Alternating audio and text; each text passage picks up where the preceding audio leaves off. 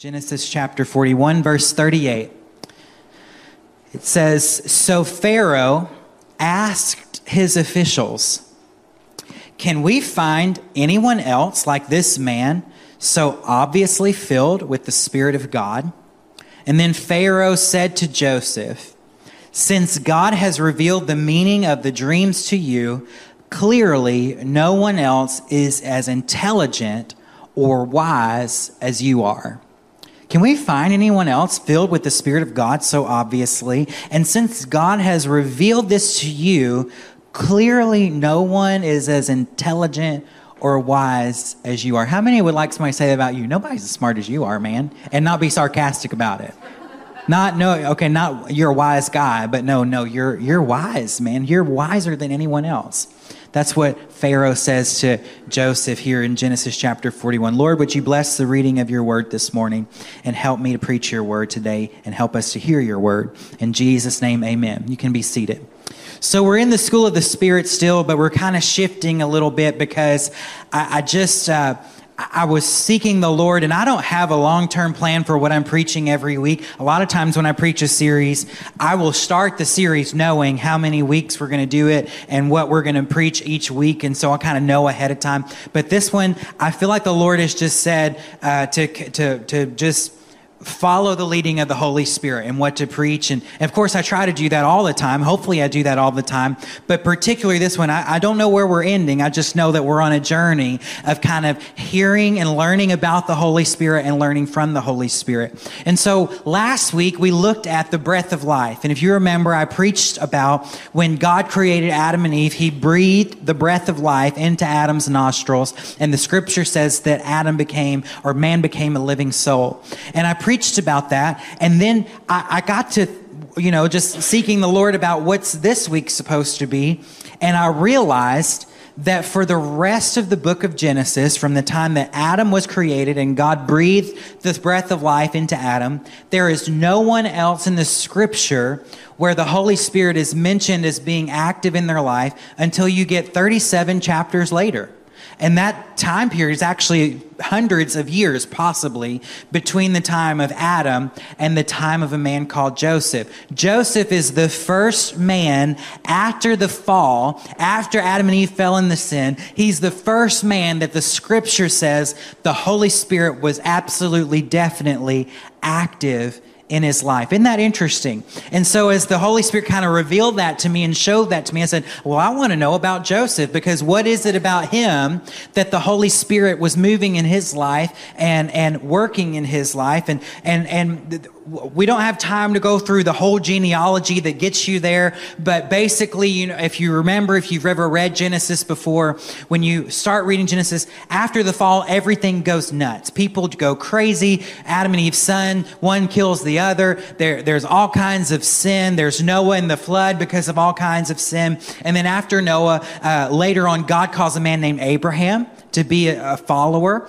But Abraham, it never mentions Abraham filled with the Holy Spirit. It never mentions Abraham having that kind of encounter. And then Abraham has a son named Isaac. And then Isaac has a son named Jacob. And then Jacob has 12 sons, which become the 12 tribes of Israel. And Joseph is his next to youngest son by his favorite wife. Now, back then, God let people have more than one wife. I'm so thankful he doesn't do that anymore. I can barely handle one. And so, uh, but but Joseph is from from Isaac's, uh, excuse me, Jacob's favorite wife Leah. He has two sons, and one is named Benjamin. He's the youngest, and the older one is named Joseph. And so, this is the story of Joseph that we pick up in Genesis chapter 37. And when we find Joseph in Genesis chapter 37, I'm gonna be honest with you, Joseph is a little bit of a brat. When you read about Joseph, you find out that because Jacob had a favorite wife. Then he kind of had favoritism toward the sons that came from that favorite wife.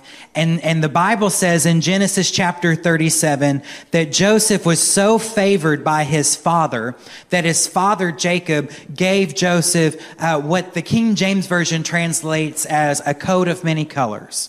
You remember Dolly Parton? Back through the years, I go wondering once again. Right? The coat of many colors. Now, I did some study on that, and every picture, every Sunday school lesson you've ever heard or seen, it has Joseph wearing a rainbow coat, right? And that's controversial these days. But but Joseph is wearing a rainbow coat. But actually, it's not necessarily that there was a lot of colors. The, a more maybe accurate translation is it was an expensive coat. It was well adorned. It was, it was well decorated. It was something that someone very wealthy would have worn.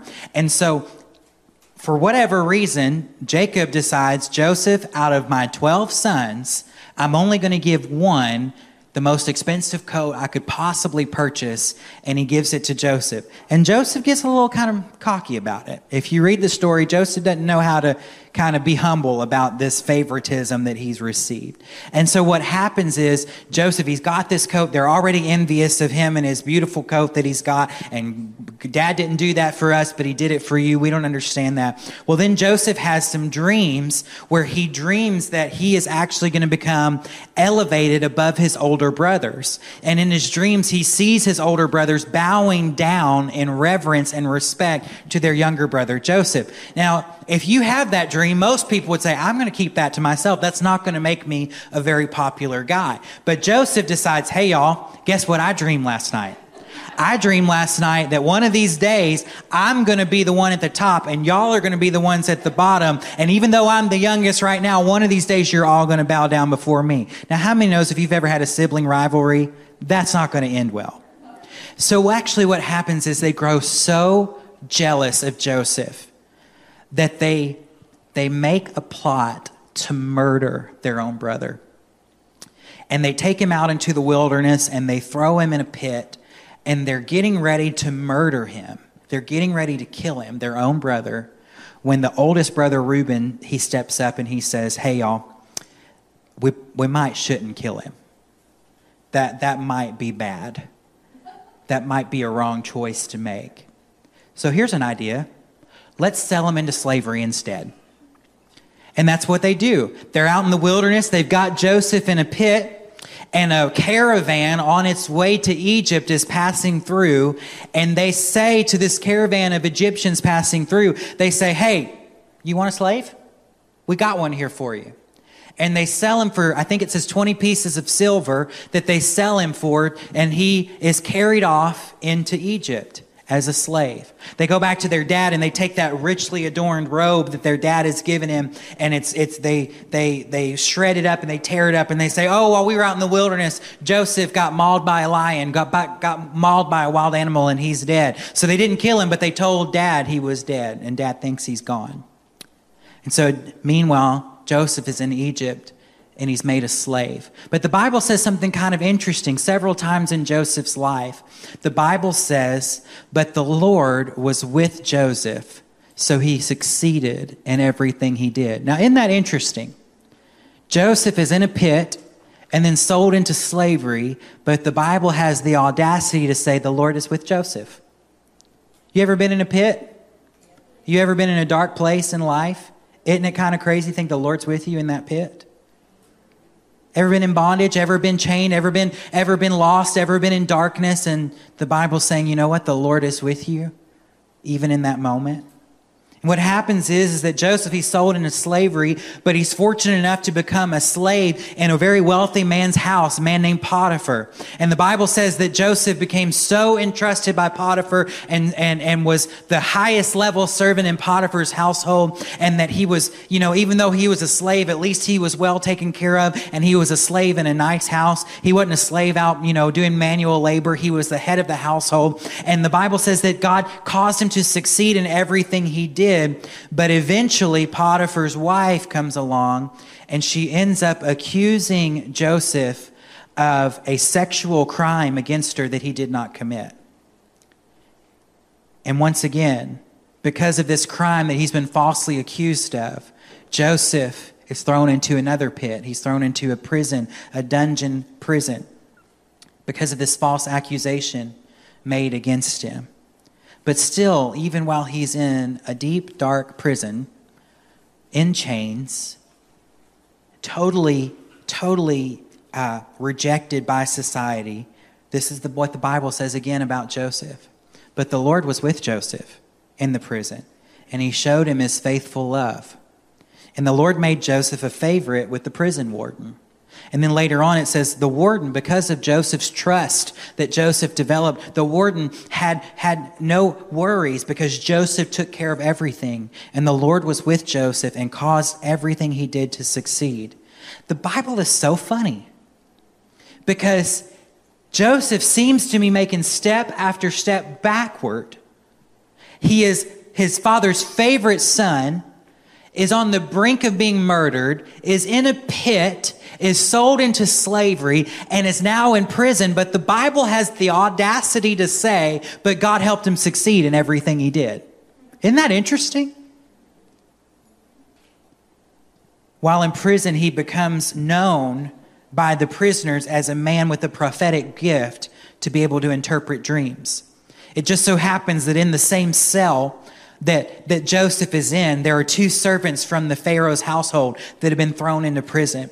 And they both have dreams in the middle of the night. Remember, Joseph's already been a dreamer. We've established that. And so Joseph uh, hears the distress of these men when they hear, they, they have these dreams, they can't figure out what they mean. And, and he says, Well, why don't you tell me what they mean? And he says, and, and I believe that God will give us the answer to what those dreams mean for you. And through, I don't have time to tell the whole story, but both of them share their dreams with them, and he interprets both of those dreams, and both of the interpretations are absolutely correct, and it ends up that that down to the exact details, Joseph is able to predict what's going to happen to both of these servants of Pharaoh because of his ability to listen to the Holy Spirit and given him interpretation of these dreams. And he becomes known for this kind of gift that he has. So then, sometime later, Pharaoh himself, the king of Egypt, the king of the most powerful empire on the planet at the time, he has a dream one night. He wakes up the next morning, and this is a man Pharaoh has, has philosophers and magicians and sorcerers and, and, and members of the occult and priests of this, of their Egyptian religion. They're all there, and he brings them all together and he explains this dream. And it's a dream about how fat calves eat skinny calves and different things and skin. It's all, it's all kinds of different animals. And, and, and he has this dream and he tells it to all of his philosophers and his magicians and his, and the professors in the universities. And he tells it to the doctors doctors and he tells it to the priests of his religion, but no one can understand what this dream means. They have no understanding of it. And he gets frustrated and he says, Can anybody tell me? I, he has this feeling that there's something to this dream, that it means something. Can anybody tell me what it means? And one of those servants that had been in prison but was released and back in Pharaoh's household, he says, Hey, I remember this Hebrew man that I was in prison with. And he I told him my dream one time and he, he predicted it accurately and he was absolutely correct. And so Pharaoh says, Well, go get him. And they get Joseph out of the pit of the dungeon of the prison. They bring him into the palace. And Pharaoh says, I'm going to tell you my dream. Can you interpret? And I love this because Joseph says, I can't interpret it, but God can.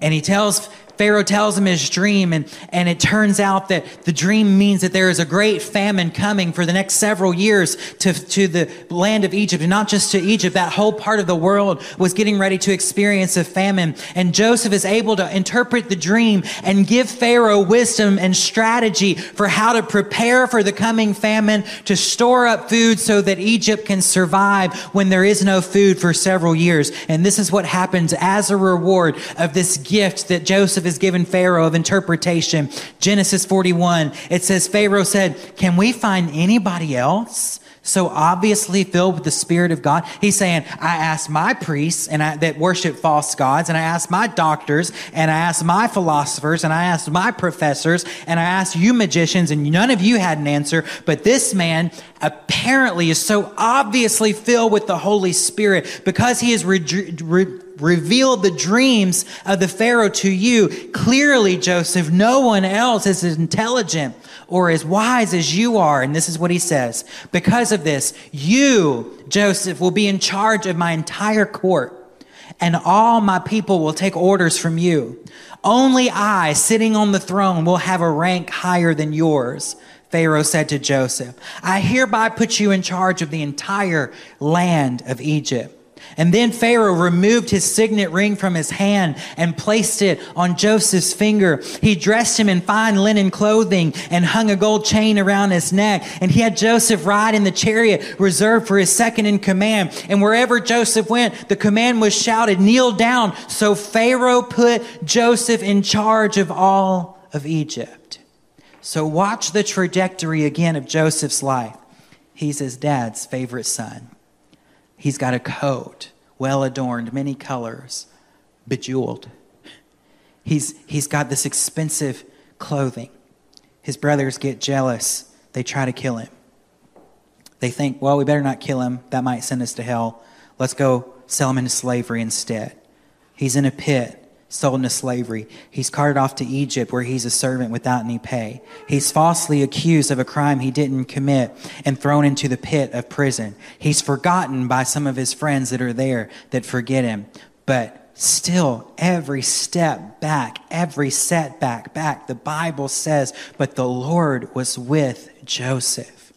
And then all of a sudden, at the right moment, at the right time, sensitive to the Holy Spirit and able to tune his heart to the Holy Spirit, Joseph has one encounter with the king where now he had been in the pit and he had been in prison, but all of a sudden he's in the palace and he's got his expensive robes back and he is second in command of the most powerful empire that had ever existed on earth until that time. He's the second most powerful man on the planet. He's probably the second wealthiest man on the planet. All of a sudden, because the Holy Spirit was with him.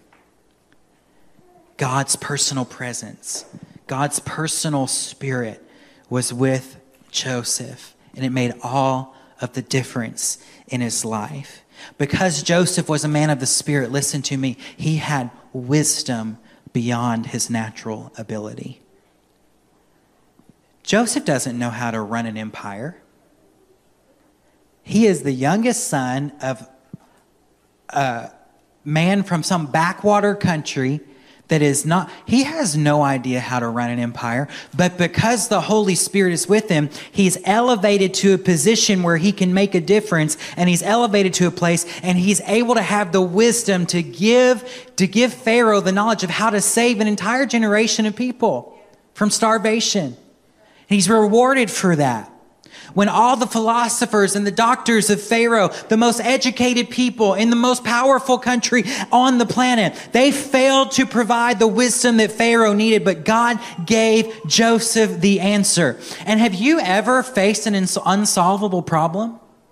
Have you ever faced that moment where we don't know, there's no food, we don't know there's we don't know how we're going to make it to tomorrow. We don't know what's going to come next. We don't but if you will turn your ear to listen to the Holy Spirit. That's why I've been having us practice this every week because this week might be good, but you don't know what's coming next week. And you need to have the ability when things come against you in life to turn to the teacher, to turn to the one who has wisdom beyond your own natural ability. And you can know what to do when you don't know what to do because you've turned to the Holy Spirit. So he had wisdom beyond his natural ability, but he also, he had victory in spite of impossible circumstances.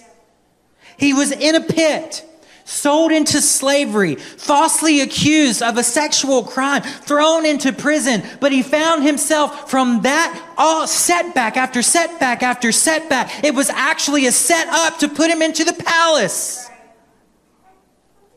He could have sat in that prison and adopted a victim mentality.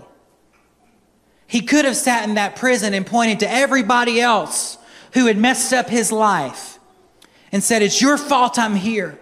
He could have surrendered to this attitude of defeat, blamed his brothers for all of his problems, blamed his dad for not protecting him. But instead, he kept choosing to rely on the Holy Spirit and look for a reason or an opportunity to move ahead. He could have surrendered to depression and fear and loneliness, but he knew that even in that prison cell when he was all alone, that the Lord was with him. And he learned how to, in the silence of prison with nobody else around him and no one else to talk to, he learned how to hear the voice of the Holy Spirit. And he learned how to listen when the Spirit spoke. And then he was bold enough to speak when the Holy Spirit gave him an opportunity to speak.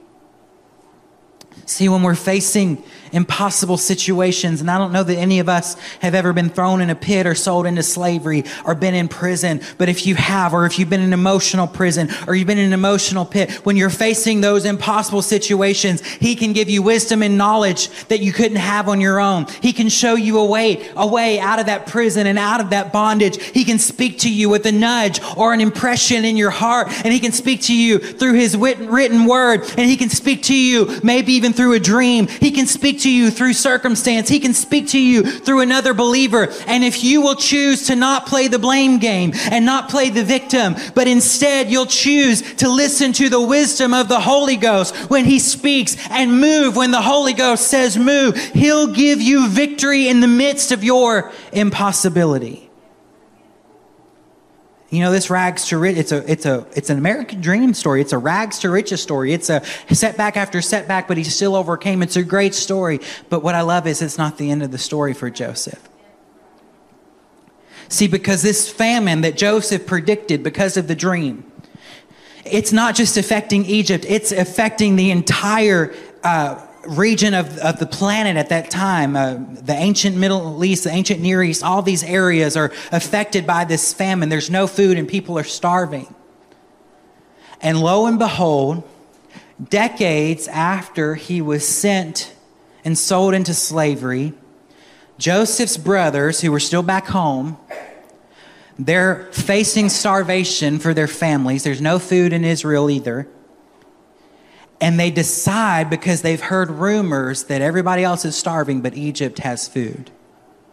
And so they travel across the desert to find food in Egypt to bring back home to Canaan so that their families don't starve. They heard that the Egyptian rulers were wise enough to store up enough food to survive the famine. So they make the trip to go see if they can buy some food and take it home, having no idea that the mastermind behind the Egyptian plan to stave off starvation is the brother they wanted to kill. So they get to Egypt and they say, Where do we go buy food? And the people say, You go to this man's house. And they go to that man's house and they knock on his door and they have no idea they're knocking on the door of their long lost brother that they sold into slavery. They've come begging for bread from the man they caused to become a slave and a beggar himself. And what's amazing is Joseph's first dream comes true, doesn't it? Now Joseph is the one that's elevated, and his brothers have come bowing down and begging him for help, and they don't even know it's him. They don't recognize him but he knows exactly who they are. When he answers the door, and to his shock, he sees the brothers he thought he'd never see again. He sees the brothers that wanted to kill him. He sees the brothers that took him away from his home and took him away from his father. And at that moment, when he recognized it was his brothers that were now at his mercy, he could have chosen to get even. He could have chosen to tell them where to go. He could have ripped them off and price gouged them and made a profit off of them and said, I deserve everything that they could give me. He could have sent them away empty handed and said, No, you can starve. You, you wanted me to die. You sold me into slavery. You put me in a pit. You put me in prison. I have no grace or mercy for you. He could have imprisoned them for their crimes against him. But the Holy Ghost inside of him wouldn't let him do any of that. instead through a series of events and again you should just go read it because the bible's amazing and it's fun to read but I, so i can't tell you all the details but a series of events takes place where joseph finally chooses to reveal his identity to his brothers and the bible says that he wept openly before them he embraced them. He receives them with kindness. He lays out a spread of the most uh, most elaborate meal you could possibly imagine for them there in the palace.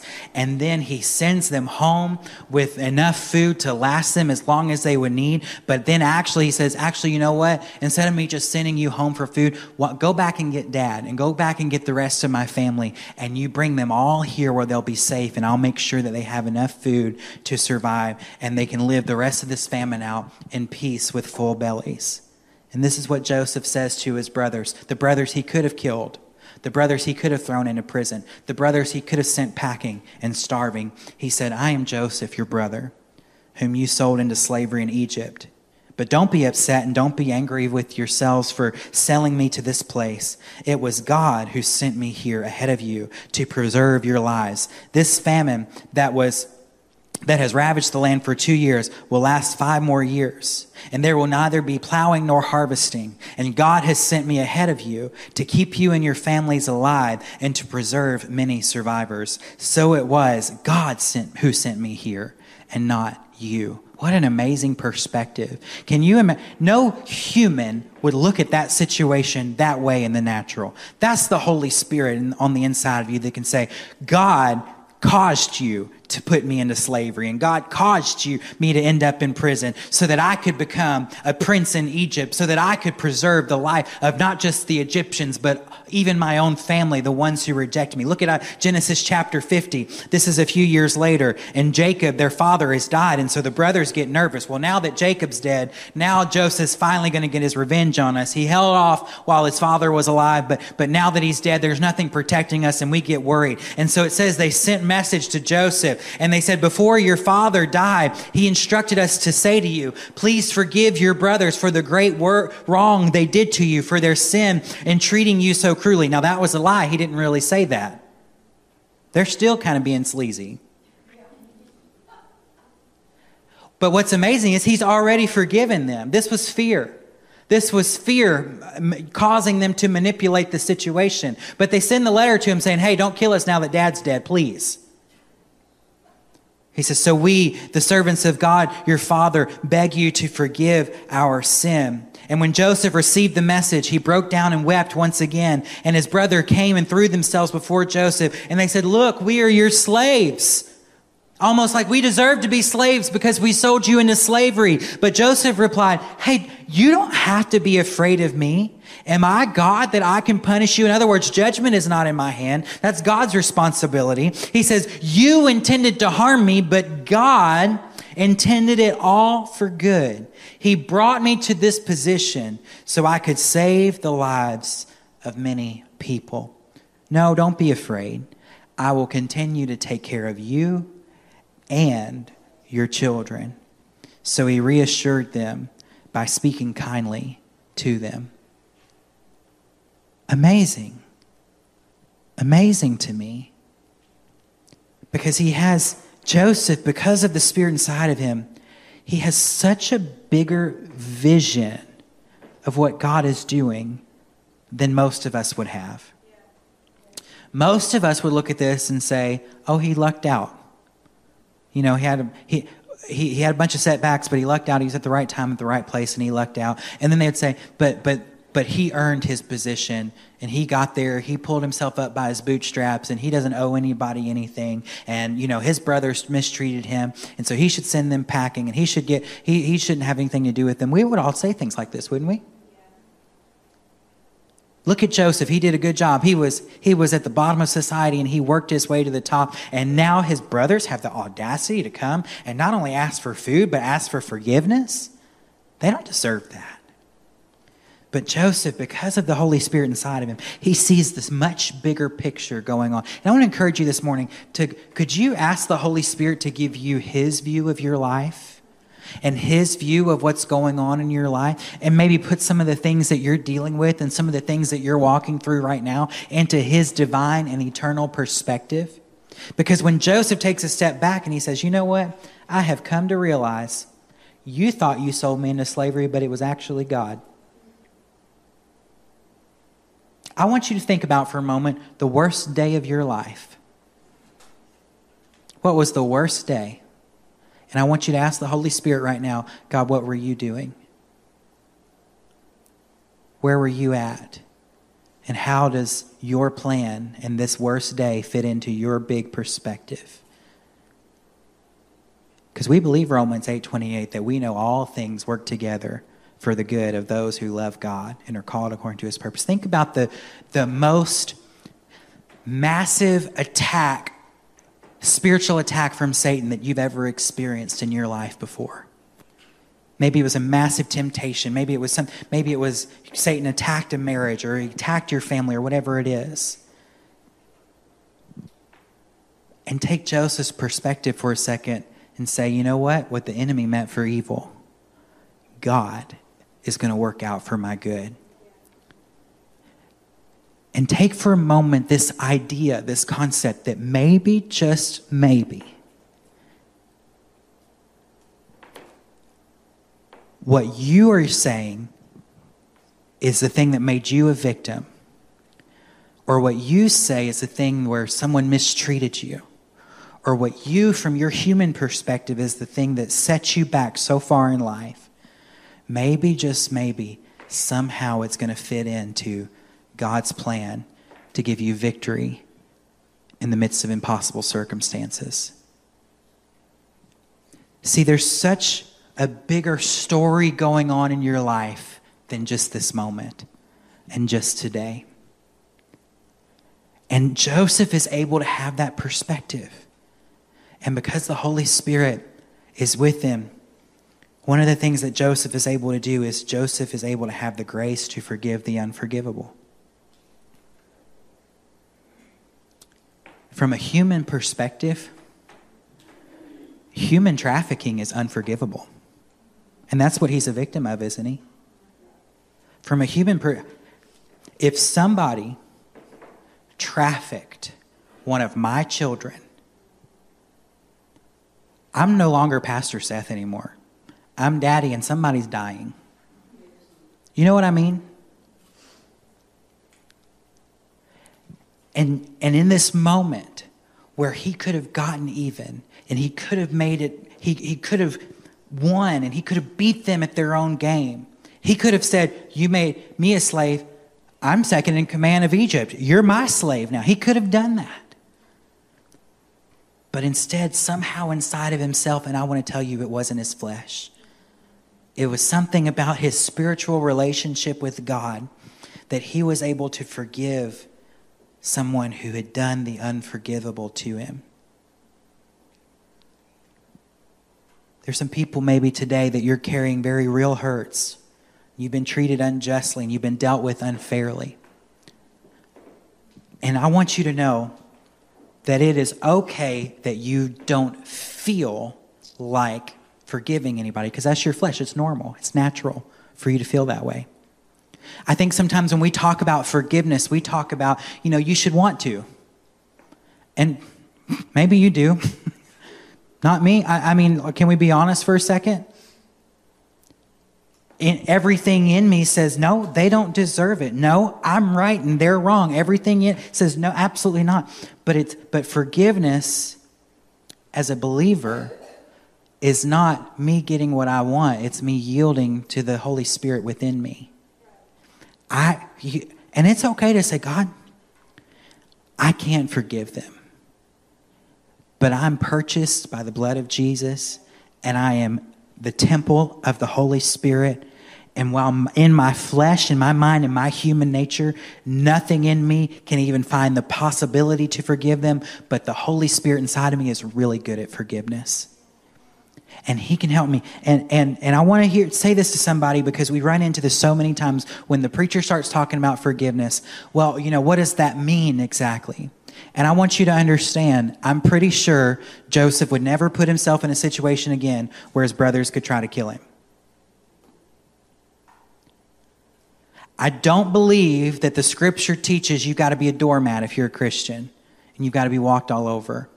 I don't believe you're an abuse victim. Oh, forgive them and just put yourself back in there to get abused again. Absolutely not. That's not what forgiveness means. Forgiveness means exactly what Joseph said here when he said, Don't be afraid of me, and am I God that I can punish you? He's saying, It's not my job to punish you for what you did. My job is to love you. My job is to find a way to move on from this thing that is, that has been done to me. And my job is to not try to get even with you. My job is to trust God with your life and your sin. That's what forgiveness looks like. So forgiveness isn't saying, Forgiveness actually requires you to acknowledge they did something wrong. Forgiveness isn't saying what you did's fine. It's okay. It's okay that you did that. Keep doing it. That's not what forgiveness is. That's ridiculous. Forgiveness is saying what you did was wrong, but it's not my job to make it right. It's God's job to take care of it. And if God chooses to forgive you, I trust Him because He's already forgiven me. That's what forgiveness is releasing them from your own personal judgment. And only by the power of the Holy Spirit can we truly find ways to do that, especially for the big things. It's only by the power of the Holy Spirit. So I hear the Lord saying, even right now, the Holy Spirit saying, I want to help you forgive that ex spouse. Would you let me help you forgive? I want to help you forgive that parent. Would you help let me help you forgive? Again, it doesn't mean you're going to put yourself in a situation to be abused again or mistreated again. It simply means you're no longer going to hold that over them and try to get even. You're going to trust God with them. So, because of the Holy Spirit, he was able to have grace to forgive the unforgivable. And lastly, because of the Holy Spirit, Joseph had influence to make a multi generational impact. I want you to think about for a second the man who was kind of a brat as a kid, attempted murder, sold into slavery, falsely accused and put in a pit in prison and all of a sudden, God has been working the whole time. Because think about this he would have never met the other servant who served in Pharaoh's house had he not been put in prison. It was all a setup. God was moving from the very beginning. He put him in exactly the right place. He would have never been placed in front of Pharaoh had he not been first placed in prison. And so God orchestrated things that looked like a setback, but it was all a setup. And then he gets there and he gives Pharaoh the wisdom to not just save himself, not just to keep Pharaoh's pantry full, to save an entire nation that is the largest and most powerful nation on the planet at the time. Hundreds, millions of people are blessed because of his influence and because the Holy Spirit put him in the right place at the right time. And then his own blood relatives come from, from Canaan and they come to Egypt and he's able to say, I'll feed you and I'll take care of you. And he tells his brothers, and I'll take care of your children. Because of the Holy Spirit inside of him, he was at the right place at the right time. Wisdom above his natural ability. Victory amidst the most difficult of circumstances. And was able to move past his own offense in order to see God's bigger picture that God was doing. And multiple generations were impacted because of his obedience. Not just him, not just his family, but children and children's children and grandchildren and other people, people he never met. They ate, they lived, they survived this horrible time because Joseph was filled with the Holy Spirit and obedient to the Holy Spirit. Can I suggest to you for just a moment that what the Holy Spirit is doing in your life right now is not just about you? That you are sowing seeds in the Spirit that you won't ever see a harvest from, but your grandchildren will? That you're sowing seed in the Spirit, that your, your obedience, you calling that person when the Holy Spirit says to call him, you serving when the Holy Spirit says to serve, you sharing that prophetic word when the Holy Spirit gives it to you, that you're not just making a difference here. It's making future differences.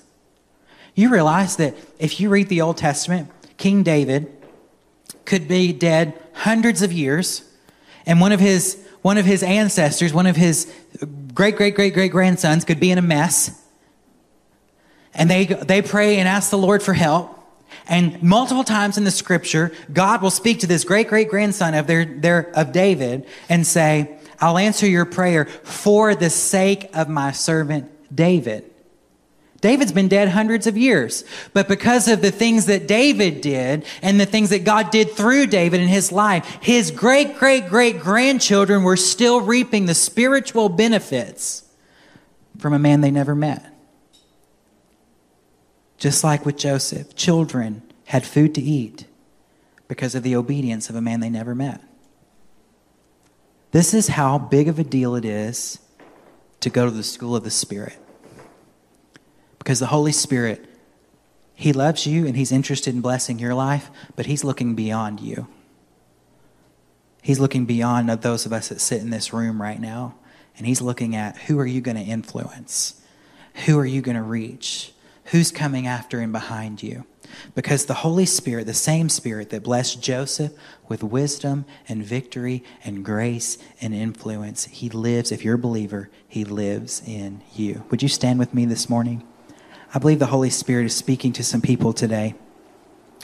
And I believe He just wants to move in our lives. And so the response time this morning, as Pastor Katie just leads us in a final worship song, is this I want you to come to the altar. If you need wisdom, the Holy Spirit's here. The Bible says, if any man lacks wisdom, ask of God, and he will pour out his wisdom liberally on you. You need wisdom in your life? Come and meet with the Holy Spirit today. You need victory. If you're in an impossible circumstance like Joseph, the Holy Spirit can give you the victory and place you in the right spot at the right time so that you can come out of this dark part of your life and come out on top. He can give you victory.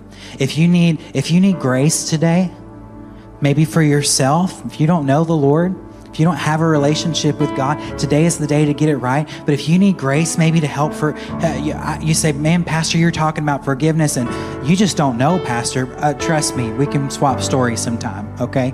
I know. And I know how difficult it is. And I know that on my own I could never do it.